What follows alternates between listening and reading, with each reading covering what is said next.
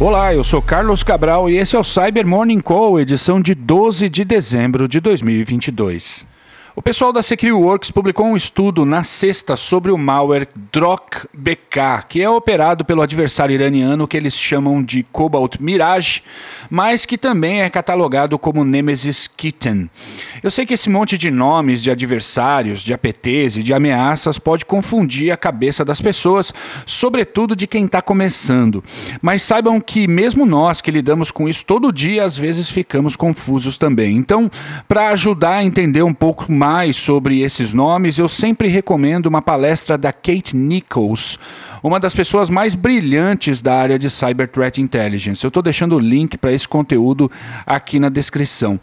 Mas voltando ao malware DROC-BK do Cobalt Mirage, a ameaça foi observada pela primeira vez em fevereiro em um ataque contra uma rede do governo dos Estados Unidos, explorando a vulnerabilidade Log4Shell em servidores VMware Horizon, de modo a enviar o malware através de um arquivo zip hospedado em um servidor para transferência de arquivos. Nesse estudo, os pesquisadores da SecureWorks destacam o método de evasão da detecção adotado pelos adversários, no qual é utilizada uma técnica chamada Dead Drop Resolver, de modo a determinar o servidor de comando e controle da ameaça. Essa técnica consiste em tomar o controle de um servidor web ou de um repositório legítimo na internet e ali depositar de forma ofuscada ou codificada as informações para que o malware encontre o caminho até o seu servidor de comando e controle. O nome Dead Drop faz referência aos locais em que espiões trocam informações com seus contatos, por exemplo, uma caixa debaixo de uma pedra, uma lixeira específica ou um compartimento secreto em um muro atrás de um tijolo, por exemplo. Nesse caso, o Dead Drop é um repositório no GitHub que tinha os dados para se resolver o endereço do servidor de comando e controle. Por isso, Dead Drop Resolver. E ainda falando sobre grupos iranianos, o pesquisador Simon Kenning, da Deep Instinct, recentemente documentou uma nova campanha do grupo catalogado como Muddy Water.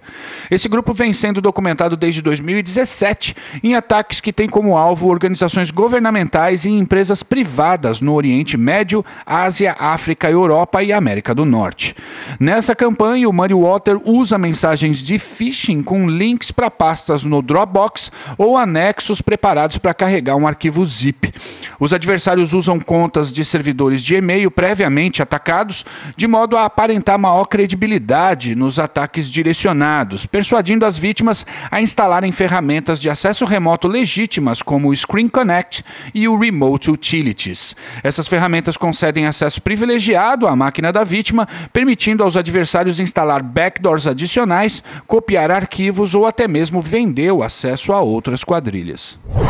E o Departamento de Saúde dos Estados Unidos lançou um alerta para as empresas do setor sobre os crescentes ataques contra organizações de saúde conduzidos pela quadrilha que opera o ransomware Royal.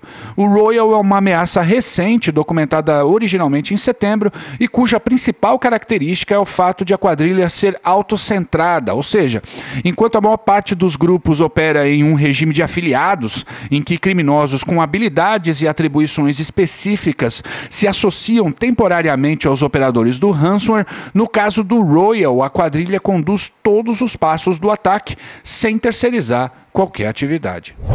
E a Cisco alertou para uma falha de severidade alta no Cisco IP Phone. Segundo a publicação, a vulnerabilidade, catalogada como CVE 2022-2968, afeta o Cisco IP Phone nos modelos 7800 e 8800 nas versões de firmware 14.2 ou anteriores.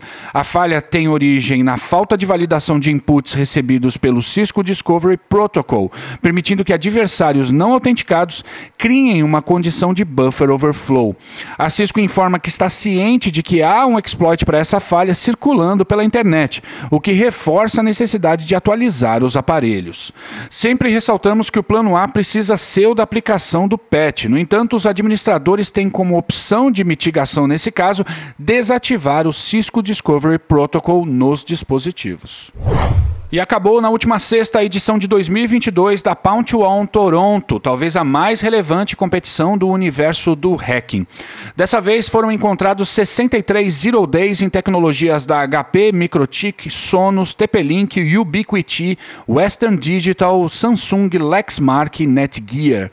O volume de recompensas por essas vulnerabilidades chegou perto de um milhão de dólares. Destaque para o fato de que o Samsung Galaxy S22 foi hackeado duas vezes no mesmo dia e em um desses casos o ataque foi concluído em apenas 55 segundos.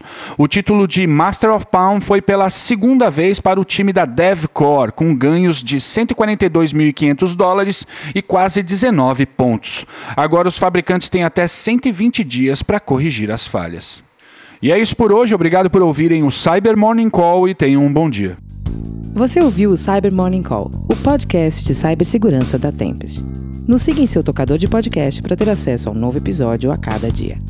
E para saber mais sobre a Tempest, nos siga no Instagram, Twitter e LinkedIn ou acesse www.tempest.com.br.